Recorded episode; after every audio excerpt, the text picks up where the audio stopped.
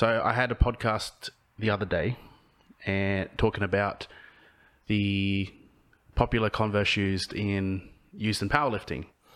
And I understand you had a listen, and with your experience, you could obviously probably see some of the flaws in some of the things I say, or maybe the way I communicate it. And I'm very interested to learn from you to see how, I guess, to get better information about what powerlifters should be doing, or how all sports should apply footwear and foot mechanics to lifting. I mean, yeah. What is, I guess let's start with, tell us a little bit about yourself first so people know who we're talking to. Yeah, this is the first time I've ever encountered a podiatrist who is into powerlifting. And am I right in saying you got a 300 kilo squat? Almost. Woo. Yeah, how'd that happen? Look, I don't know if there's... First of all, thanks for having me on. I'm not sure that there are that many powerlifting podiatrists. Yep. So I'm in a category. I may claim that I have the best squat in podiatry, but I think it's interesting that. First of all, I am a podiatrist. I've been a podiatrist for 30 years. Mm. I previously worked in the area of strength and conditioning from a physical education point of view. I worked at both the university and TAFE level in the early fitness instructor type courses where we were training people to be gym instructors and aerobics instructors. And I left that life and had a complete change and went into podiatry. But naturally... I took with me my interest in sports and sports biomechanics, particularly because of my interest in weight training. My early participation in weight training was from more or less a bodybuilding style of training, even though I only dabbled in competition once.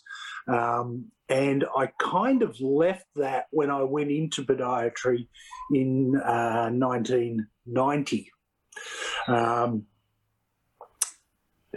During that period, I became a father and was running a business and so forth, and I drifted away. But once my boys became active in sport, I went back to the gym and rediscovered that a few things had changed. Mm.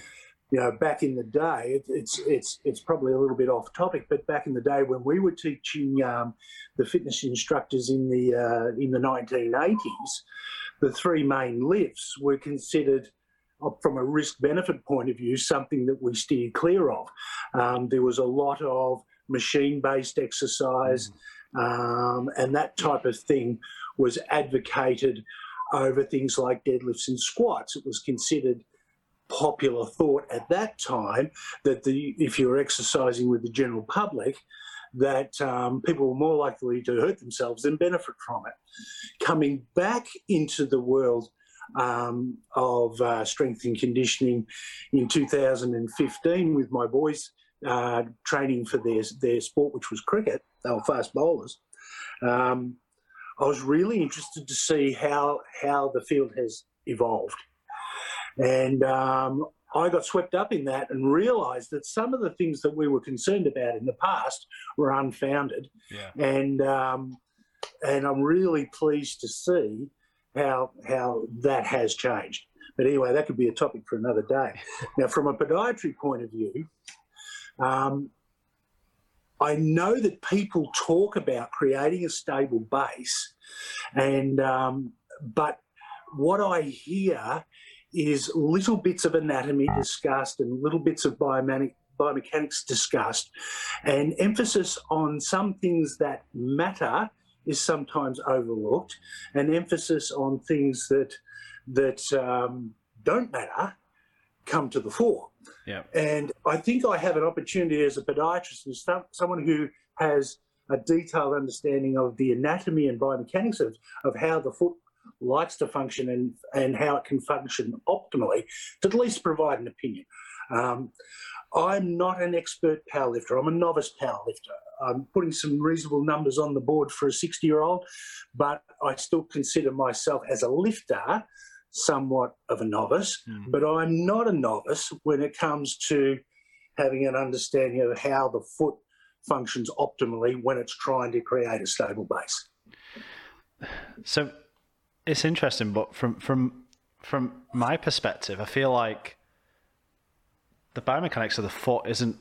I mean, you're the first person I ever heard of speaking about it, Gus. Actually, I'll be honest, in terms of the level of foot position that we go into is just where is it relative to your shoulders usually. I would always say with coaching, it seems to be after trying to stabilize the core and spinal mechanics, foot's generally the second point where we look for in terms of what upstream effects it may be having on other structures in the body and its ability to create stability and perform. I guess there is trying to have a look at some of your insights into, I guess, some of the things that maybe are taught incorrectly in the industry. So what are some of the things? Okay, we'll start with the powerlifting perspective before we go into patients and stuff like that. But what do you see in terms of not just lifters, but what coaches are teaching that might be, you might consider needs a bit more information on? I think, can I come to that point after I say what we would all be in agreement with? Okay. So we all understand that any structure that is bearing weight requires a stable base. Yes. And we can create a stable base with the foot, but the foot is a unique type of base in that it has to serve the function as a mobile structure at some times and as a stable base at other times. So if it's operating as a rigid base when it's supposed to be working as a mobile adapter, then it's not going to be very efficient. And conversely, in our area of interest, if it's somewhat mobile or it's out of alignment, then it will form an inferior base and it will require more energy and muscle input and attention from the lifter to sort of compensate for that lack of intrinsic stability. Now, the foot is an interesting structure in that if you get all the joints aligned and all the bones in, you know, a so-called theoretical neutral position, it's actually self-supporting.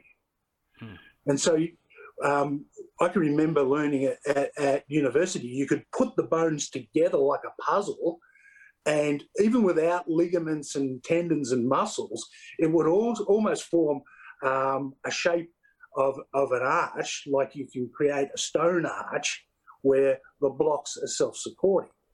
And that's the principle we're trying to look at. We're looking for ideal joint alignment that is going to provide a rigid base. If we're squatting, for instance, the foot needs to be a rigid base.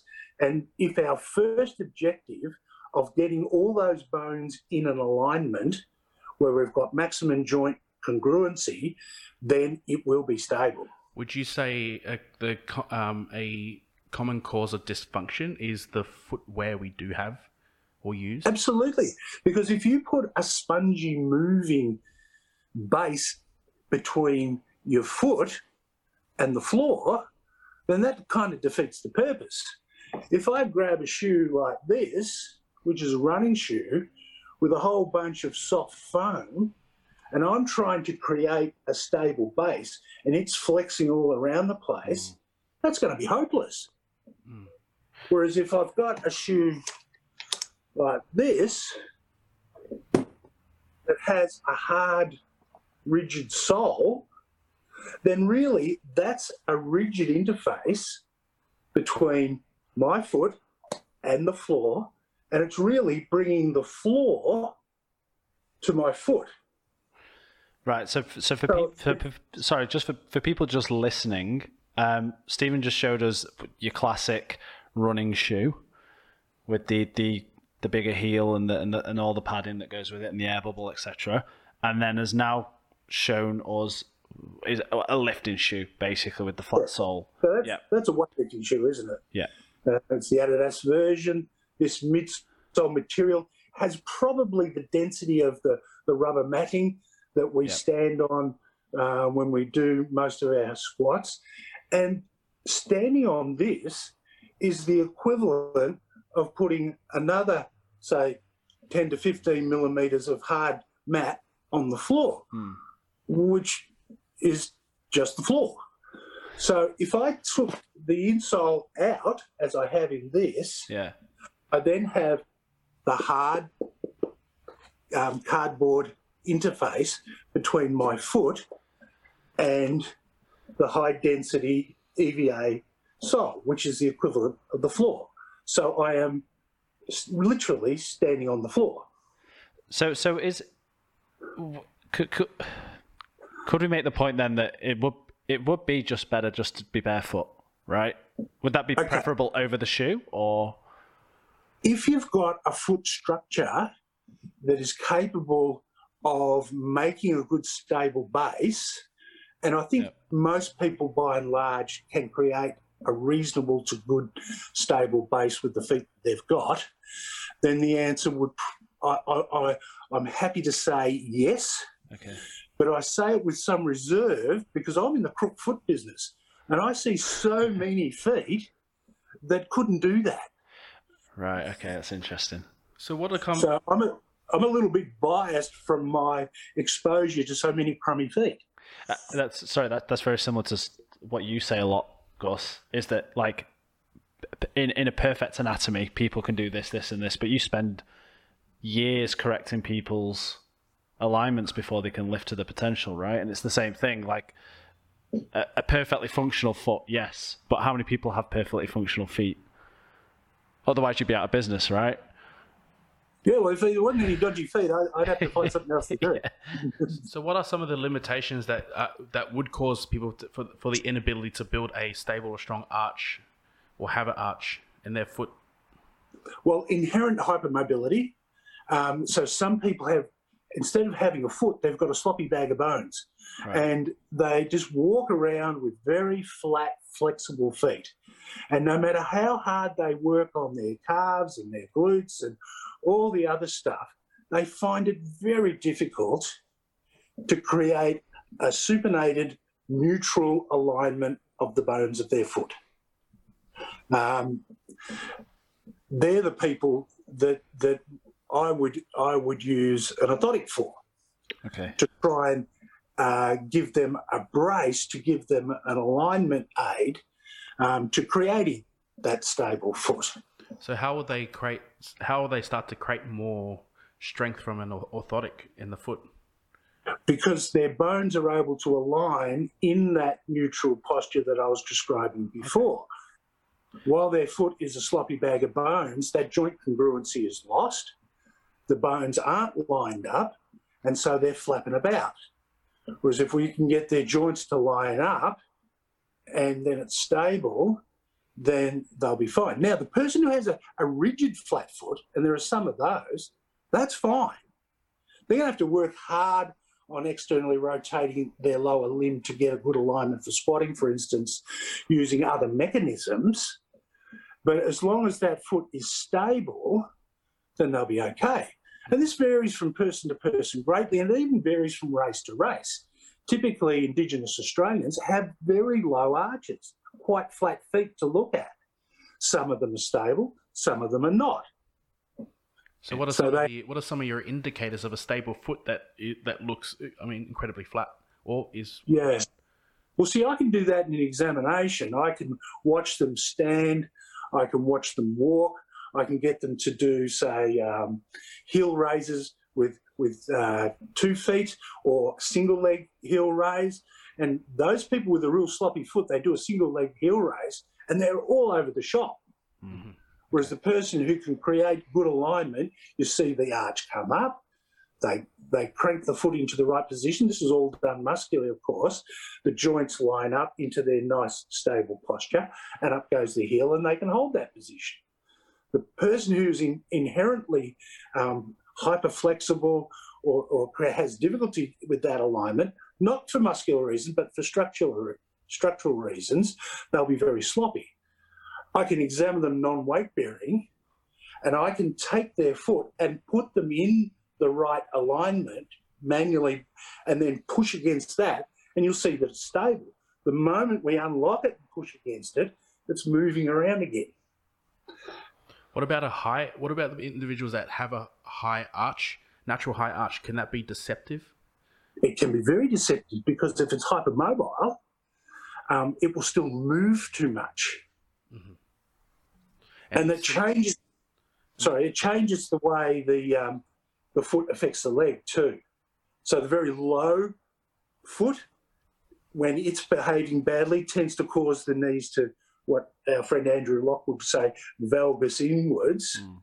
The person with the high arch foot, when it's moving, tends to cause the lower limb to rotate more.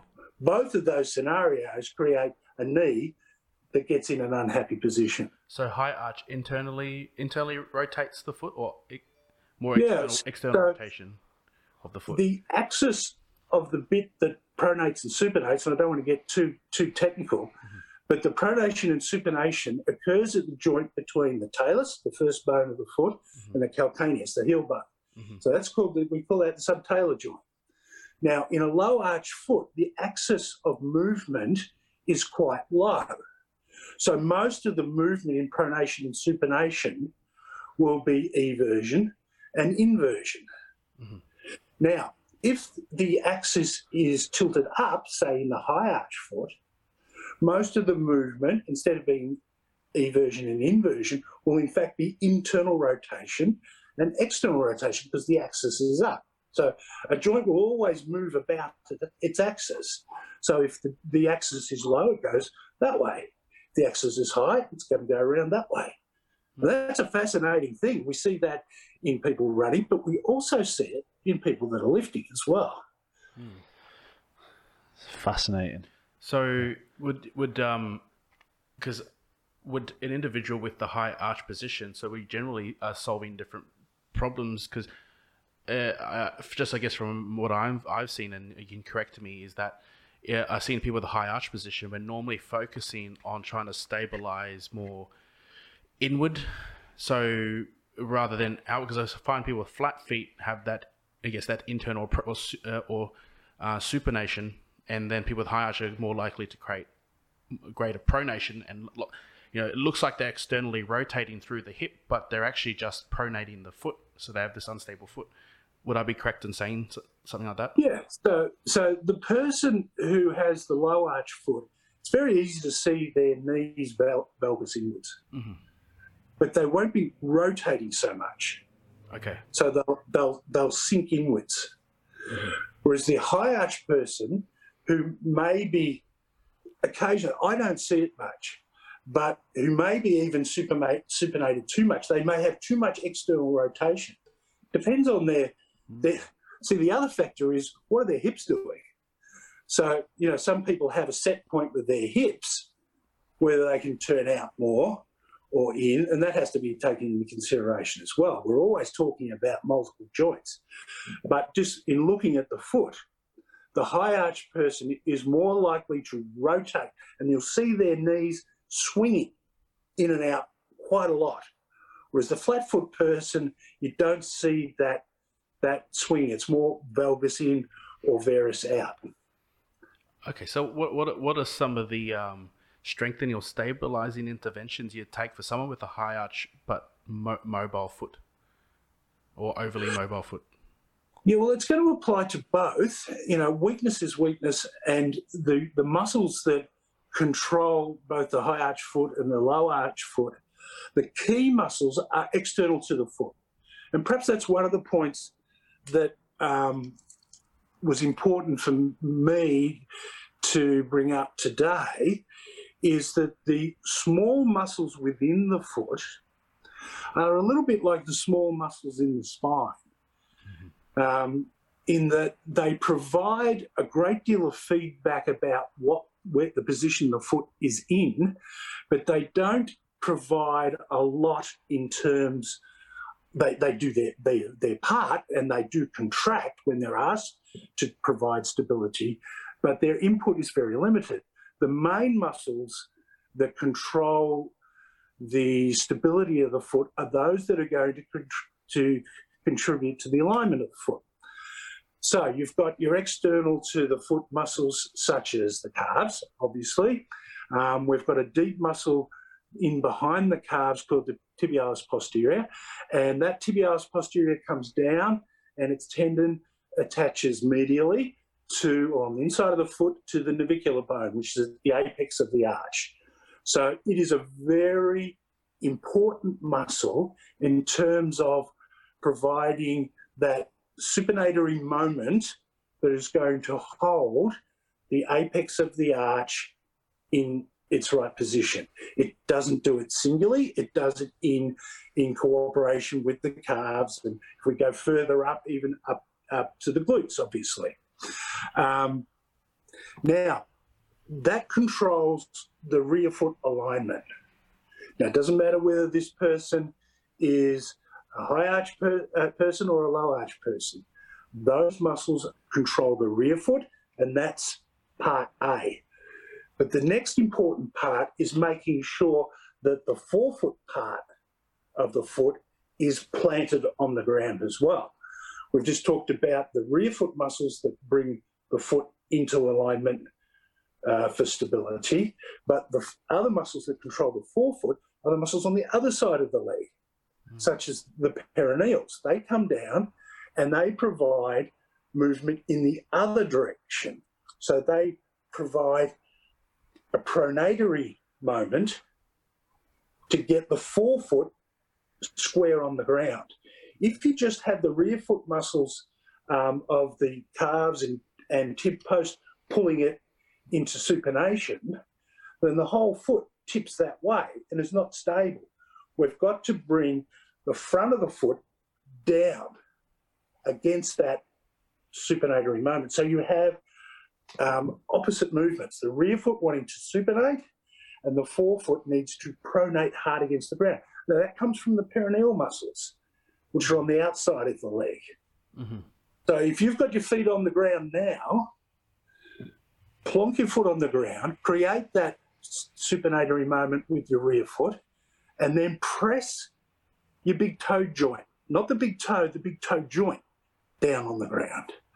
That's your peroneals doing that. And it provides an opposite force which creates the locking or stabilising of the foot.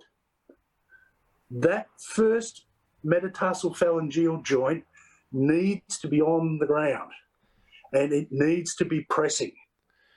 The moment that comes off the ground, the whole foot becomes less stable. Mm-hmm. And that is a key element.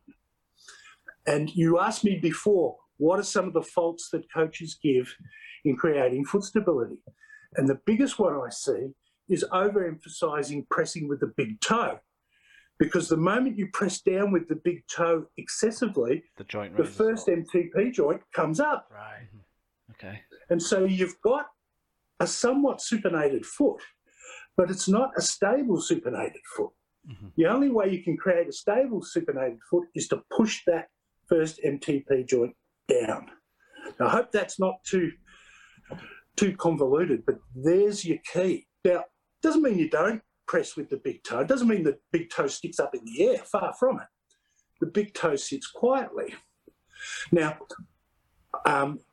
Instagram's great for looking at people doing different exercises.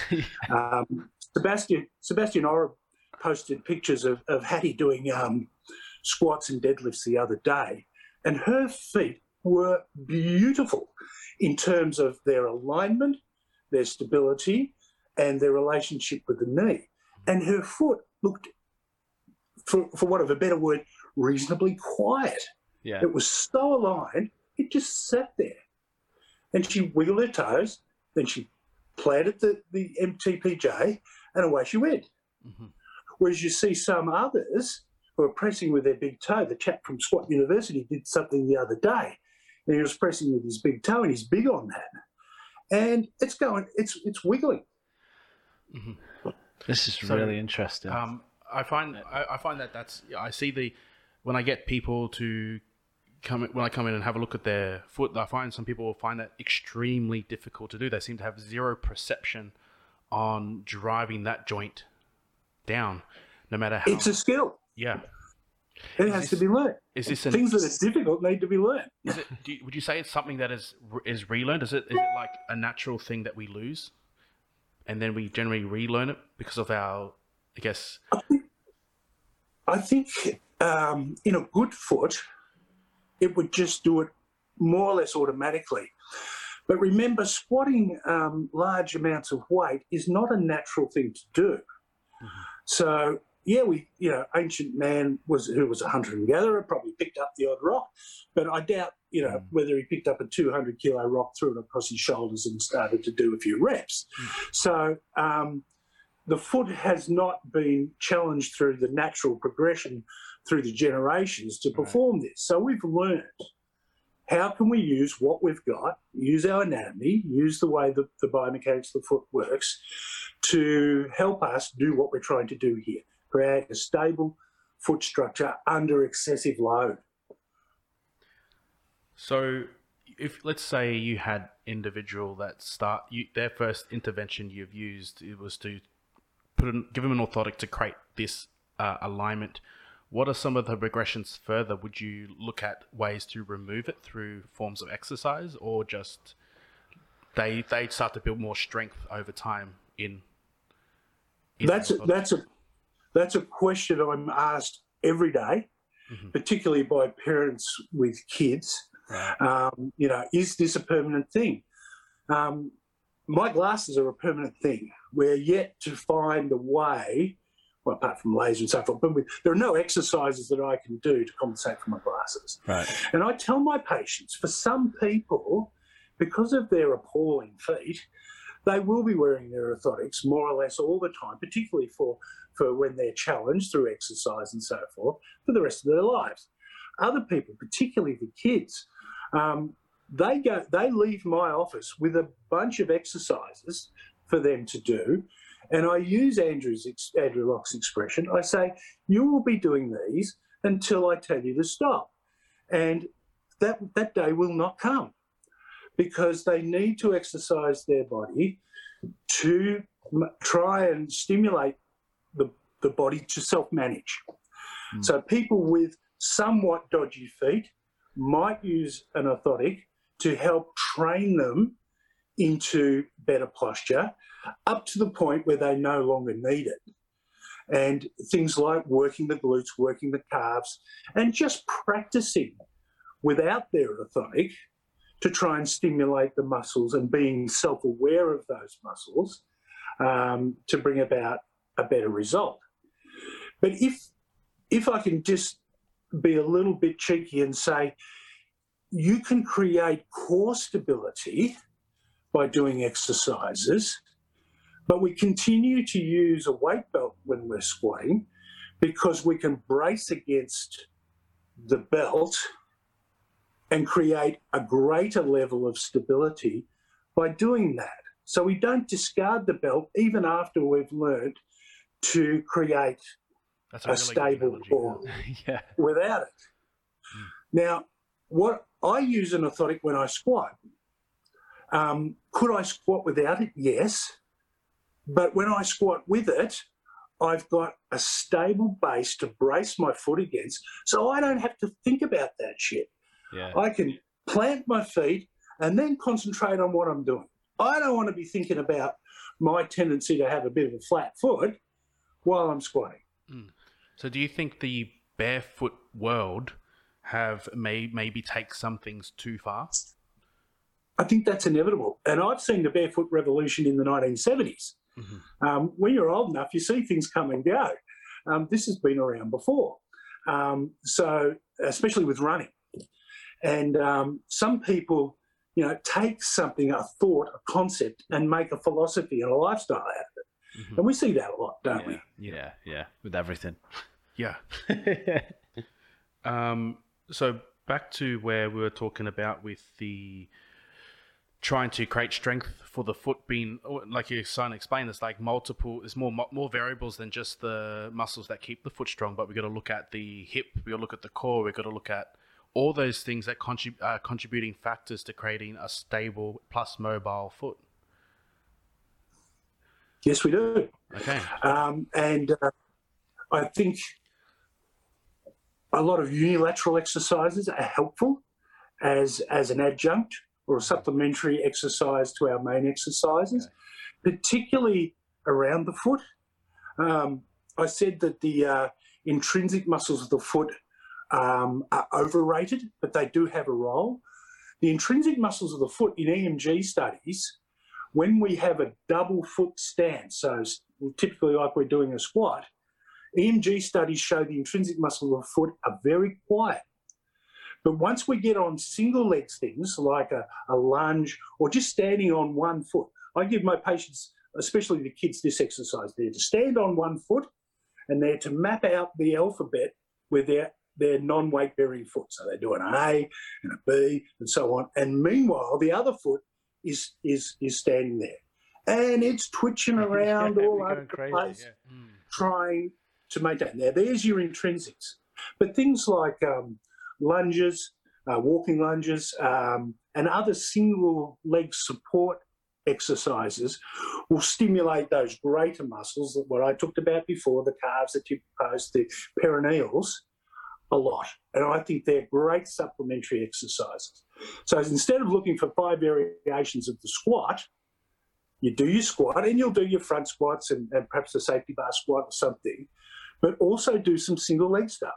Mm-hmm. If you're that person who has an intrinsic habit of being unstable with your foot structure. It's actually something I applied to people before they squat too. So just not heavy work, but unilateral stability work to start to, again, switch on all the things, not just with the foot, but throughout the entire body that we can't generally just do with just a warming up with squat, but doing some unilateral leg movements to start to create that feedback. So well, it's that activation. Yes. You know, it's an activation exercise, which we've learned is extremely important as preparation for doing bigger lifts. So are you thinking things like a Bulgarian split squat or something like that, or non-weighted or weighted? Or I think I've chosen things depending on people's skill, because I also see if you just give someone lunges, they still might have that lazy foot. But I found if you pull back enough where there's a greater emphasis on the stability side of things, like not using, because sometimes I find with lunging, it's still half bilateral. But if you're doing, say, a single leg RDL with the back leg coming off, then there's more focus on that single foot.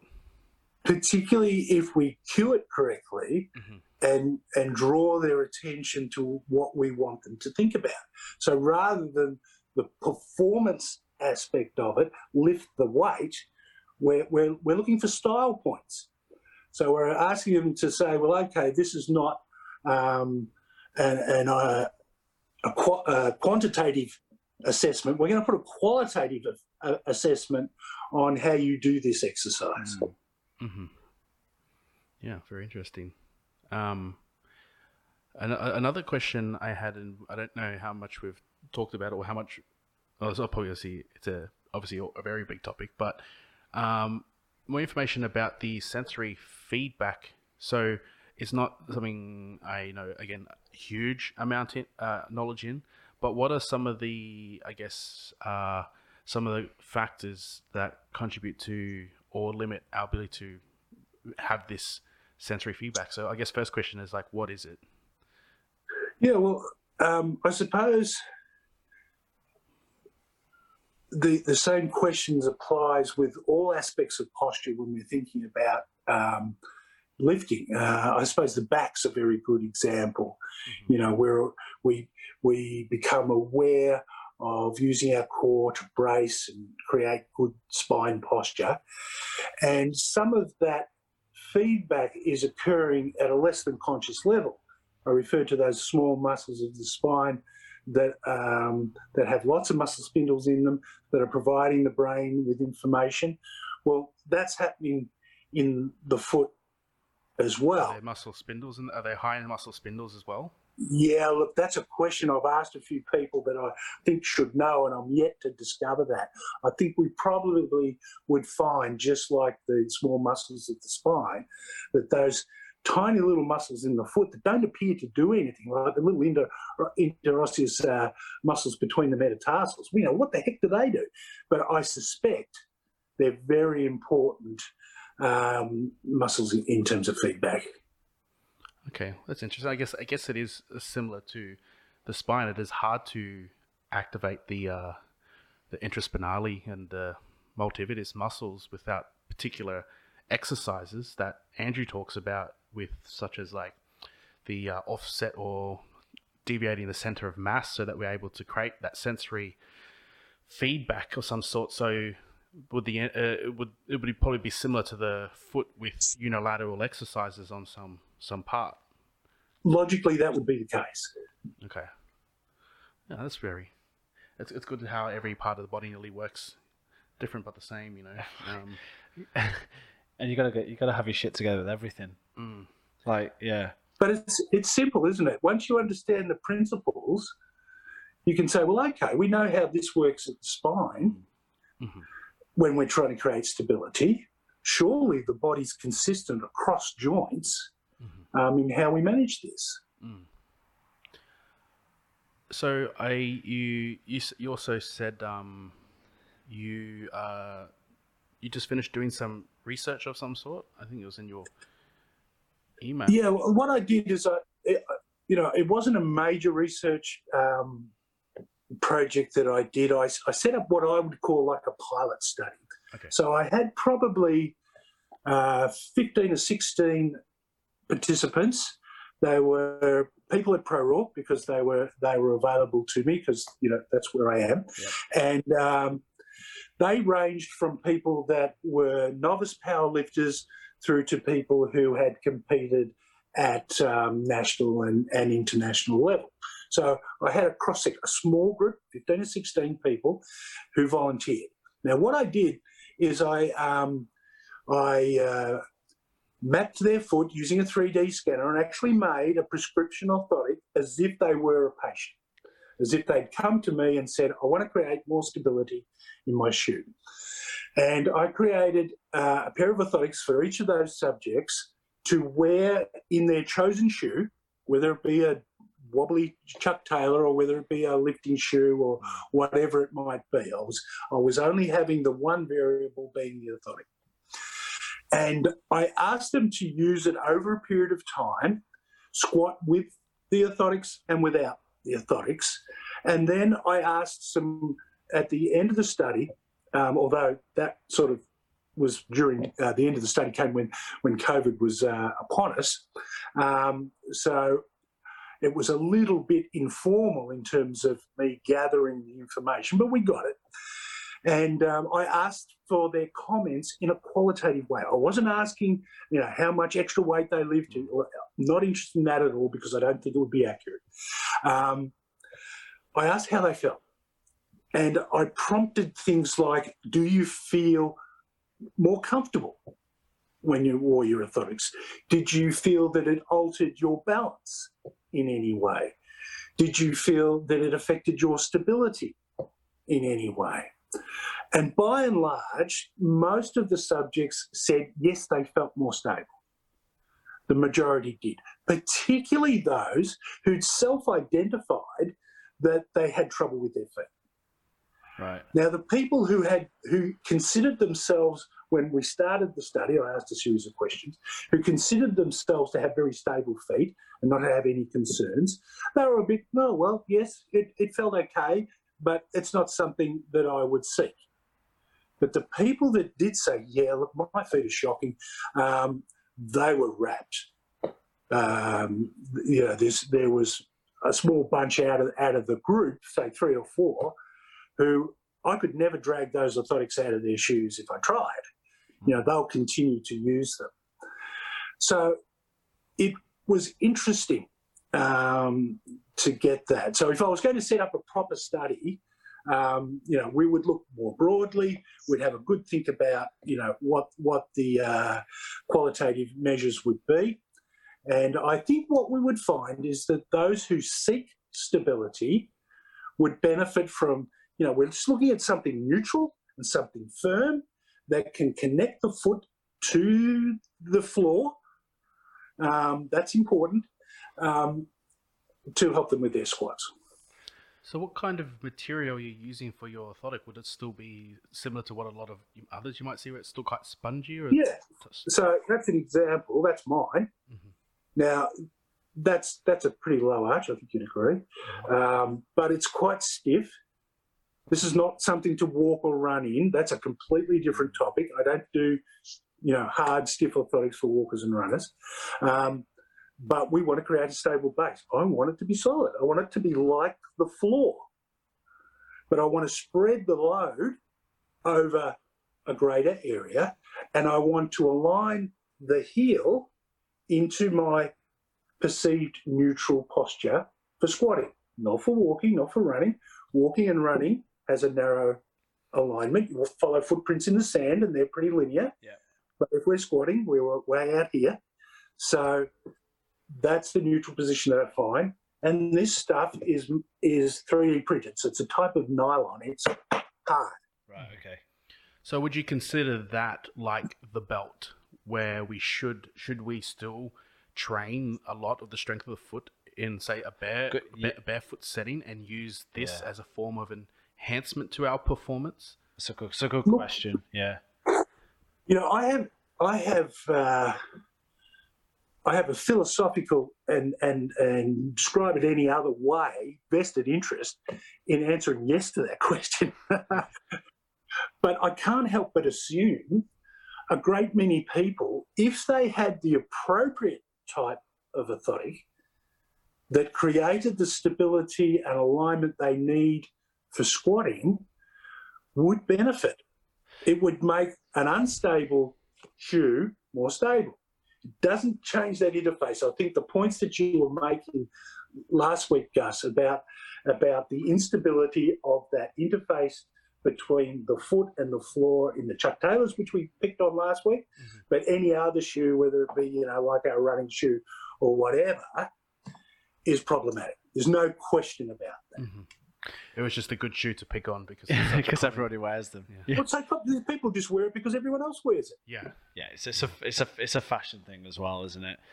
So I think an important point that there is a difference between the orthotics and the weight belt in that, as you identified earlier, it's very difficult to train the benefit of the orthotic without having the orthotic. Whereas with the weight belt, you make a case, Gus, that people need to train to generate that core pressure and then lean on the belt when they need to. Maybe a little bit, because I do sometimes get people to wear almost like a super light breathing belt as well to provide feedback. So the belt is not creating extra performance, but it creates enough pressure around the core for them to then feel what a brace should feel like without the additional support. You got me using I use a resistance band. When I train the squat, I train with a resistance band around my trunk, and I need to know when I am braced, because I can't seem to provide that feedback myself at the moment. But well, the orthotic can work for those who don't want to wear an orthotic. It can still work for them as a training aid, okay, as a feedback mechanism, mm-hmm. to tell them this is where you should be. Because sometimes, you know, it's like when you do a lift and you think that was pretty good, and you look back on the video and you think, oh God, I didn't know I was there. Yeah. So some people's self-awareness is unreliable. You don't want to rely on your buddies, because, you know, they'll either be too critical or too praiseworthy, depending on who you are. Yeah. This is why you need your health experts in your corner, don't you? Well, I think we need to. Right? I think it's education. You know, everything I've talked about today, you can take away and with an intelligent eye, look at things and work it out for yourselves. Mm-hmm. You know, you don't need someone like me all the time. But it's the responsibility of someone like me to perhaps get these ideas out, be an educator. Andrew Locke calls himself an educator, and he is. He provides all that information, largely for free, about the stuff that he knows. Now, he sees patients who have problems on a daily basis, and he works one-on-one. That's appropriate. So do I. But we also have an opportunity amongst our friends and peers to disseminate this information as education. Mm-hmm. Yeah, I think to be a good coach, good physician, whatever it is, it is to have a you know, it's almost kind of work your patient or work your client out of your job.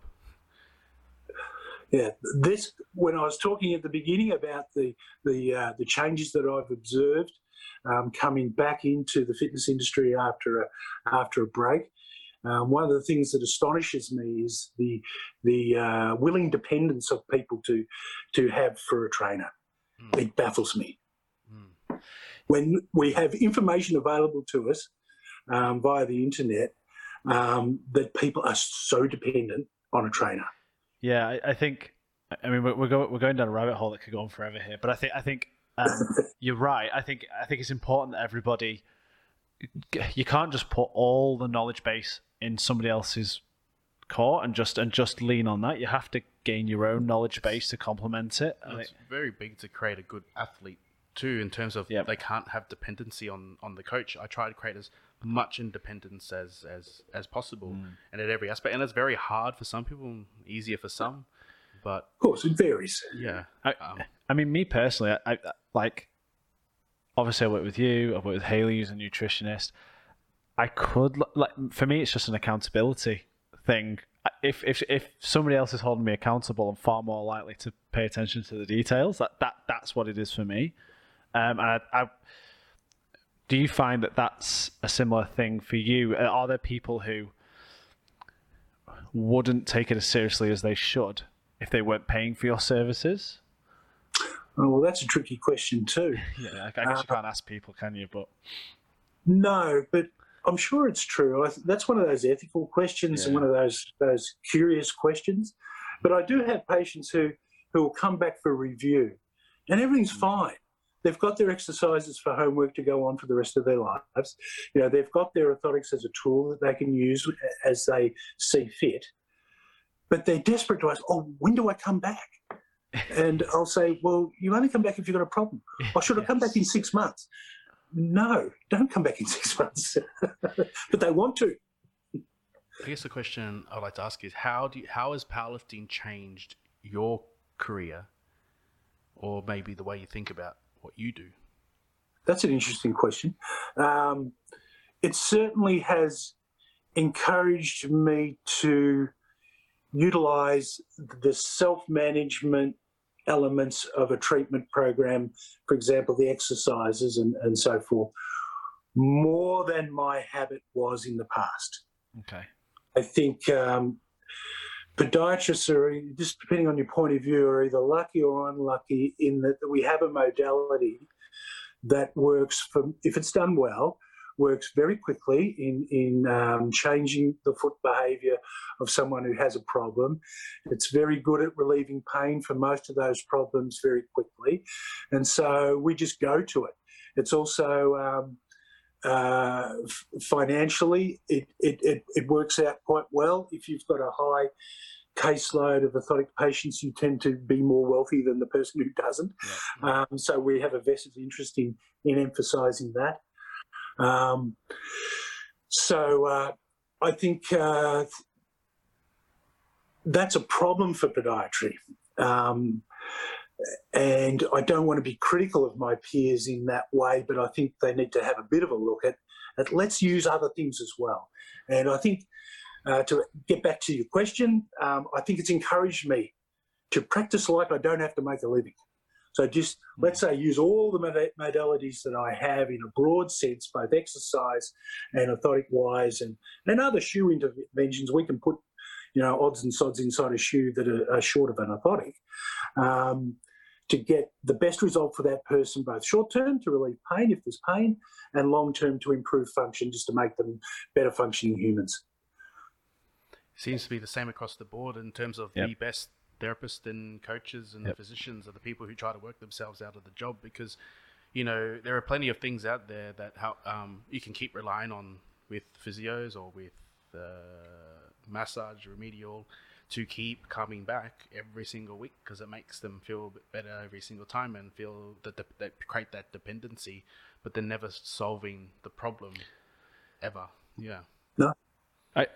What I also think, what I've noticed, because we've spoken to a number of experts, what I've noticed that everybody has in common is their willingness to work with other practitioners in other areas, because they're looking at solving the problem, not siloing their... I've worked with a lot of, more in the manual therapy side of things before, and there's no notion of outside of what they're focusing on, what they're doing. And I think something I have noticed is you're all experts, but you're all willing to, for instance, you're willing to look at interventions that will affect the hip, that also affect the... Do you know what I mean? It's a holistic way of looking at it. Yeah. I always look at it as the way I teach lifting. So I used to run squat, bench, deadlift courses, but I find they were really bad or not great way to teach, because there were no fundamental understanding of global movement and how systems impact all parts of the body. So I've changed the way I teach squat, bench, and deadlift is at nearly the end of 10, 12 weeks of teaching how every part of the body integrates with everything else. In a sense, and I think this is where that all our issues are generally not specific sited; they're global in some part. And so, you know, dysfunctions from the foot can also be from upstring dysfunctions as well. So, you know, I always try and teach people to, you know, address things in a... I guess I try to create some sort of order to teaching it, where we look at core, then we look from... So proximal to distal, and then from foot to top. It generally is like the direction I try to take. It works both ways. Mm. So just for something, there's lots we've unpacked here that's useful information, but would you recommend, Stephen, that if you've got a serious lifter, would you recommend that because someone like me, I'm not even sure if I've got a stable foot or not. I know Gus would probably take one look and be able to tell, but do you think it would be beneficial for somebody like that to go for a podiatric consultation and just be like, basically find out where they sit? It could be, but I have... I'm on a bit of an awkward position here, because I'm not sure my colleagues have yeah. have any understanding of lifting. Right. Okay. There are many out there who are wonderful at walking and running, right, and just, you know, foot movement in general. That's a moving foot, and there's a whole bunch of debates and there's different levels of expertise. But unless they have a good understanding of what they're actually looking at, then it might be difficult. I think you would have to be very proactive in communicating to the podiatrist what you're looking for, yeah, and the scenario that you're working in. You kind of have to prompt them to go, oh, your foot's not linear, it's out here. Oh, you want a stable base, you don't have to go from heel contact to toe off. So I think an intelligent, well-regarded podiatrist should be able to work it out, and help you with that assessment if you help them. Understood, yeah. I think you find this is where a lot of people get the research. There's so much research on more endurance athletes running, and so when I've seen a lot of specialists in some areas, they've taken a lot of their approach to athletes from research from runners. Absolutely. And stuff. So it's just the research behind them is just don't apply the same. No, it doesn't, because as I said right at the beginning, the foot is one of those unique structures that has to work at the extreme of mobility and the extreme of stability, and all the research seems to be done on the mobility aspect of it and how that's going to be controlled, and you know, where it's out of timing and strength and so forth. I think it's like a bit like the core. The core operates different under load than it does under most other sports. You know, we usually have a very flexible range of movement of the spine, except once we have load, the spine should not move. So I guess it's a similar, you would say it would be similar with the foot. Yeah. It is in squat and deadlift, yeah. Mm. Now, we haven't talked much about deadlift. So I was just about to go there. I don't know how much time you've got, but... Look, why don't we leave it for another day, perhaps? But the deadlift is somewhat the same, but a little bit different. You know, we can't apply this principle of bringing the floor to the foot as we do in squat to deadlift, because we want to be on the actual floor. So that requires a foot covering that connects our foot to the floor, our actual foot to the floor. So it needs to be a very thin covering.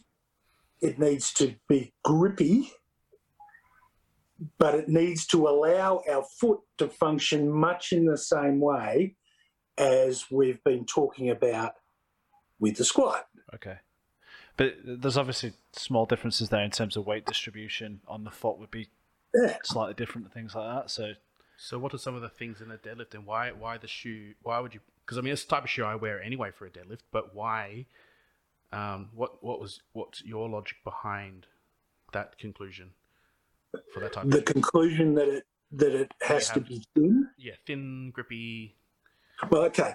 If this was like a Herman Munster shoe and was, 4 inches thick, it wouldn't matter to a squat because it's not the distance to the floor that matters.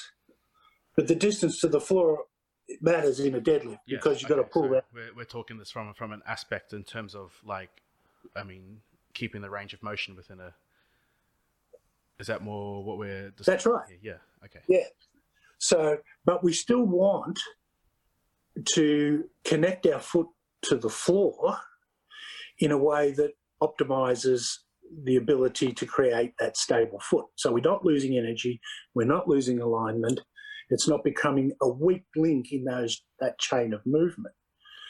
So I would recommend a shoe that has grip so we don't slide, obviously, that's logical, because I'm thinking perhaps in sumo more than conventional. And I would go for something that feels like the floor. Mm-hmm. You can correct me if I'm wrong, but I find with the deadlift, because we have actually usually in the conventional, probably in particular, a smaller base of support, and that I see a tendency in a weak foot, the deviation of the center of mass changes far more dramatically and have a bigger impact. And when we strengthen the foot, we have better ability to control that center. I guess just one variable of many, obviously, to control where that center of mass is moving. Look, I have to defer to you because of your experience in that, and that makes perfect sense, and I can't find an argument with it. I agree with you.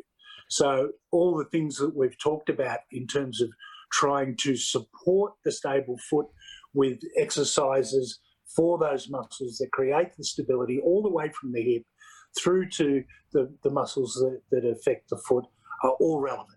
Mm-hmm. How is your preparation going for States? I'm not sure. I feel fine. I've done PBs in each of the lifts, lifetime PBs at age 60 in the last couple of weeks. Awesome. That's great. So that has to be a good report. I've got it. Yeah, as everyone knows, you've got to do it on the day. Yeah, it doesn't count unless you're on the platform. God. I think Andrew was saying you're going for some Masters records there. Well, according to Open Powerlifting, if I do the 285 kilos in the squat that I did last Sunday, that will eclipse the world best, all federations world best in that 125 kilo class, which is currently 283 and a half. So if I do 285, I assume I'll be the man. That's great. That's awesome. Now, there's another chap who's lifting on the day. He's also Steve Brown.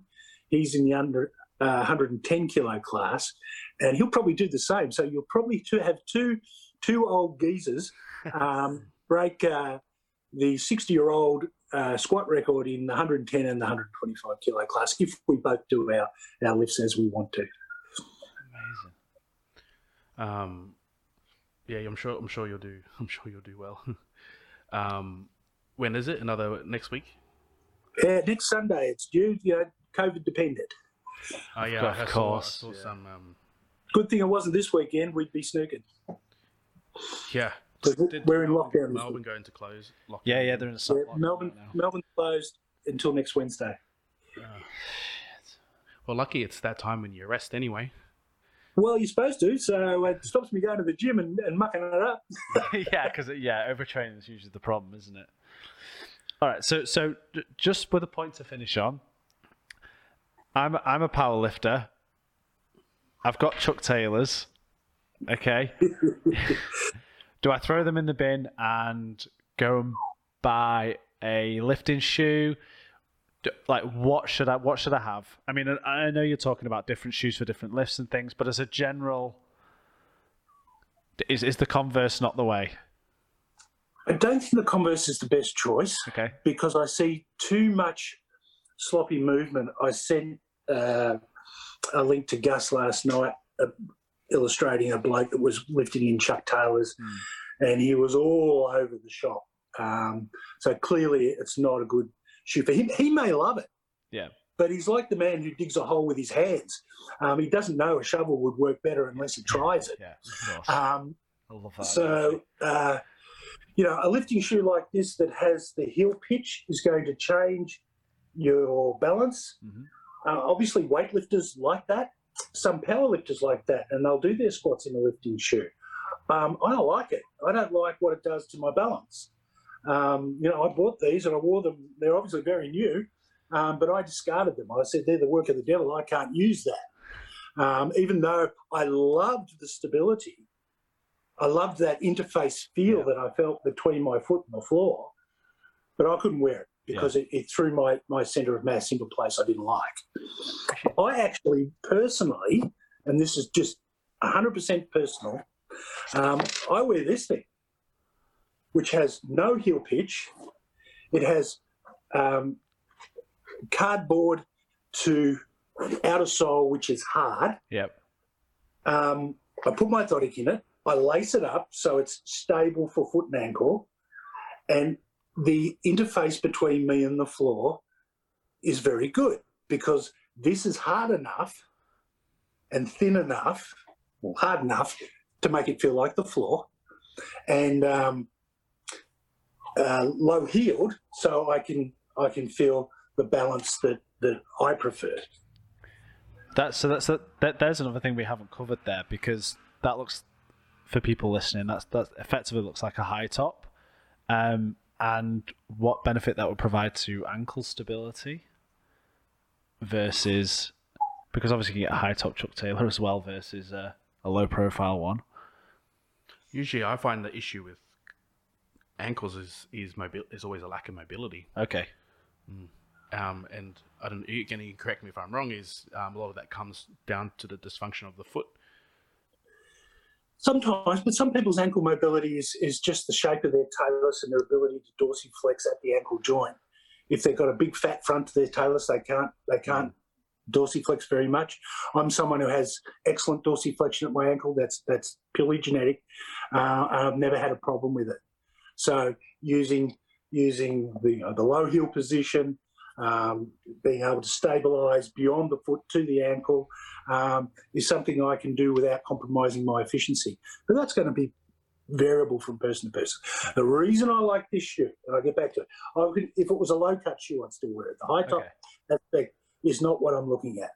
I'm looking at the minimal thickness of the sole and the firmness of this outer material that's hard rubber, brings my foot to the floor, and my foot can behave like I want it to behave on the floor, not like on your Chuck Taylor where it's going to move around because it's squishy. So for people listening, the thickness of the sole on that shoe was got what millimeters? In this one? Yeah. Oh, look, I guess it's probably thin. 2 or 3. Yeah, unbelievably thin. Yeah, cool. What are some indicators of that there are anatomical restrictions in dorsiflexion? That of the ankle. Of the ankle, yeah. So because it could be tight, but it might not be anatomical. It might not be due to their structure or anything like that. So how would you? Yeah, okay. So tight Achilles or tight calves would be muscular things. So we start looking at those posterior chain elements. Mm-hmm. We do a test in clinic measuring people's lunging capacity, whereby they would come up against the wall, we push the foot against the wall, and get the person to lunge their knee to the wall. Mm-hmm. You're following me? Mm-hmm. So far, so the foot's against the wall, they lean forward, knee to the wall. And then we gradually bring them back, and we see if they can still touch the wall with their knee without their heel coming off the ground. Mm-hmm. And, you know, there is a standard out there, which is the poor one because it doesn't account for different sized people. But we say, you know, around about 10 centimetres in podiatry world is considered a useful benchmark. So if someone can only get, you know, 3 centimetres away from the wall before their heel's coming off the ground, then they clearly have a problem. That may be structural, it may be soft tissue. Mm-hmm. But people generally know, they come in and say, oh, look, my calves are real tight. And so, well, let's have a look at that. So most lifters, being self-aware enough, will know if they've got tight calves and hamstrings and so forth, because it usually almost always goes together, doesn't it? That posterior chain tends to work as links that are similar characteristics. So you could test it. I guess that's the way you could test it, is to do some work on the calves and see if it increases range, and then we know what you're dealing with. Yeah. Yeah, so we would work that calf through its functional range and try and advance that. Woe betide us saying that we're stretching it. We'll get in trouble from someone else if we say that. I avoided that word, that's why I didn't say it. But we will functionally challenge it through its range of motion until we get better range. Yeah.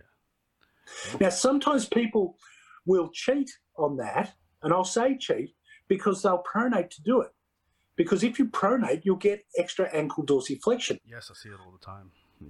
So we don't want that because of the other consequences of the foot pronation. And I think that's where some people get a little bit confused. They say, well, look, I need to pronate to encourage ankle dorsiflexion. Well, you've got to weigh up the cost benefit of one being compromised for the other. And if the small amount of pronation that increases the ankle dorsiflexion in a favourable way doesn't cause any problems, fine, go with it. But if that foot pronation is causing an unhelpful alignment of the knee or a loss of force, becoming a wobbly link, then that's going to be a compromise. Well, I think I really appreciate all the coming on and teaching us more about the foot. It definitely clears a lot of things. That was awesome. Yeah, because definitely. It's not something that I ever even thought about before, in terms of, and most people don't. So that was great. Yeah, I think there's definitely more we could talk about, but then I might be here another hour. Thank you for coming on. It's my pleasure. And might even have a think about if we have some more things, or you have ideas about more things you want to discuss. Definitely. In a slightly, maybe in a same area but different, and want to explain a little bit more and talk a bit more. I'm always happy to learn, and that's what this podcast is not just about for everyone else, but just also for me. if I'm learning, then everyone else is hopefully learning. Yeah. So, well, I really appreciate the invitation. It's been fun, and I love the education part of this opportunity. Awesome. Oh, and good luck next Sunday. Thank you. Hopefully next time we talk, you're a world record holder. Yeah. Hopefully. Well, look, it sounds very boastful to bring that up beforehand, but perhaps it gives me the motivation to you got to do it now, right? And hopefully the government over there will wake up and let you. Yeah, well, I'd say. We'll see. My window of opportunity is closing. I was wanting to do it last year, but I'll be 61 before we get it done. All right. Well, thank you. Enjoy your day.